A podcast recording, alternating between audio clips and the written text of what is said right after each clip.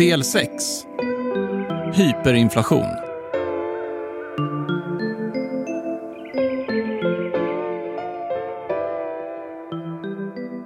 Det finns faktiskt en eh, formell definition av hyperinflation. Låt höra.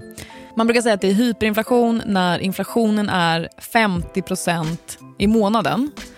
Eh, det är mycket. En annan vanlig definition är när inflationen är 500% per år. Det är ju två olika definitioner, men det är i alla fall liksom en fingervisning om vad det handlar om. Och det är tack och lov, kanske jag ska säga, extremt ovanligt. Alltså så vitt vi vet så har det hänt 62 gånger i historien, eh, senast eh, 2020 i Libanon. Men, undrar man ju då, vad är det som faktiskt får inflationen att gå från hög och lite jobbigt, otymplig, till att spåra ut fullständigt och bli då hyperinflation? Alltså vad får priset på mjölk att stiga från 10 kronor till 170 kronor på en vecka? Ja, alltså för att inte göra någon orolig i onödan så kan man ju dels säga att hyperinflation inte bara är något som så här, händer över en natt, typ som att blixten slår ner. Det är ofta liksom slutet på en lång utdragen process och i alla kända fall, de här 62 fallen, så har det liksom börjat med att staten har varit 100% bankrutt. Det, det, det, det är helt klart att, uh, att den grundläggande mekanismen är densamma. Exakt vad som utlöser det varierar i viss mån. Men, men det är klart att det är en situation där staten inte får in tillräckligt med, eh, med, med intäkter, skatter. Det här är Dick Durevall igen vid Göteborgs universitet. Mm. Så pengarna är slut och då blir det hyperinflation. Alltså det är inte säkert, eh, men för att förstå det här så kommer vi behöva göra en, så här, ett litet stickspår här kanske. För att man ska förstå det som händer sen, när ett land har slut på pengar, så måste man ju förstå lite grann vad pengar är. Du suckar. Ja. Men så här, man kan tänka på pengar som sedlar och mynt, vilket ingen gör nu för tiden. Nej. Eller så kan man tänka på pengar som siffrorna på ditt bankkonto, alltså pengarna du får när någon swishar dig. Ja. De här swishpengarna, som man kan kalla dem, de skapas faktiskt av bankerna när de lånar ut pengar. Vi går inte in närmare på hur det där går till. Så är det bara. Sedlar och mynt, å andra sidan, de skapas ju typiskt sett av centralbanken, eh, som alltså är en statlig myndighet. I Sverige heter centralbanken Riksbanken. De har bokstavligen en sedelfabrik, eller de kan i alla fall köpa sedlar och mynt från något företag. Vad gör då en stat som är bankrutt? Alltså som har slut på pengar, som inte kan låna pengar av utlandet för de har noll förtroende, som inte kan höja skatterna men som ändå har massa olika grejer som måste betalas för att inte alltihopa ska kollapsa.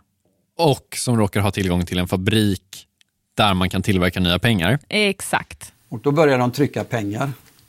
Eh, vilket i praktiken betyder att de betalar löner och annat med, med, med sedlar och mynt som har, som har tryckts upp, som inte har någon riktig uppbackning i, i ökad produktion.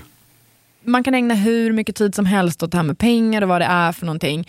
Men i samtliga fall av hyperinflation så har staten i något skede också börjat trycka en massa nya pengar. Och då börjar liksom priserna stiga. Alltså det är inte helt enkelt att förklara det där faktiskt, när man tänker på det. För att på ett sätt så känns det logiskt att priserna stiger lite grann eh, om det så bara finns en massa nya pengar i omlopp. Eller hur? Ja, eller? Eller inte så här, det beror på vad folk gör med pengarna tänker jag. Ja, alltså en del ekonomer brukar beskriva det som att i ett samhälle så finns det en viss mängd pengar och en viss mängd varor. Att det är en begränsad mängd pengar som liksom jagar en begränsad mängd varor. Men om man plötsligt stoppar in massa nya pengar utan att öka mängden varor, ja. Ja, då stiger priserna på varorna. Man kan föreställa sig en auktion till exempel, där man bjuder på varor. Strösslar man plötsligt en massa pengar över alla som är med i den här auktionen, så har de ju råd att bjuda mer. Men det kanske viktigaste skälet till att det blir hyperinflation, det är faktiskt psykologiskt.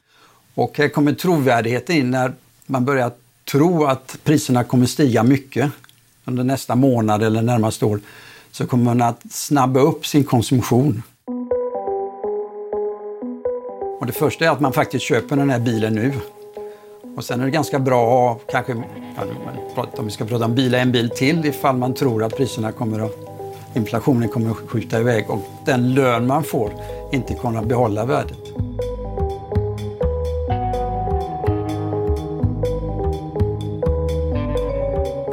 Här blir det ju riktigt skruvat. Alltså folk i ett land med riktigt hög inflation blir helt enkelt rädda för att deras pengar inte ska räcka till när priserna stiger. Det är därför som folk i Jugoslavien började använda D-mark istället, tyska D-mark. Och på samma sätt så passar man ju på att köpa grejer innan priserna stiger. Men om alla gör det så får ju det effekten att priserna stiger. Det blir någon slags extremt ond spiral som är en självuppfyllande profetia. Man tänker att priserna kommer stiga, alltså stiger priserna. Det är liksom en jättedålig spiral. Och när priserna stiger så stiger statens utgifter och då måste man trycka ännu mer pengar för att täppa till alla de här hålen. Ja, men du hör ju. Och gör man ingenting eh, så snurrar det liksom bara fortare och fortare och fortare. Och fortare.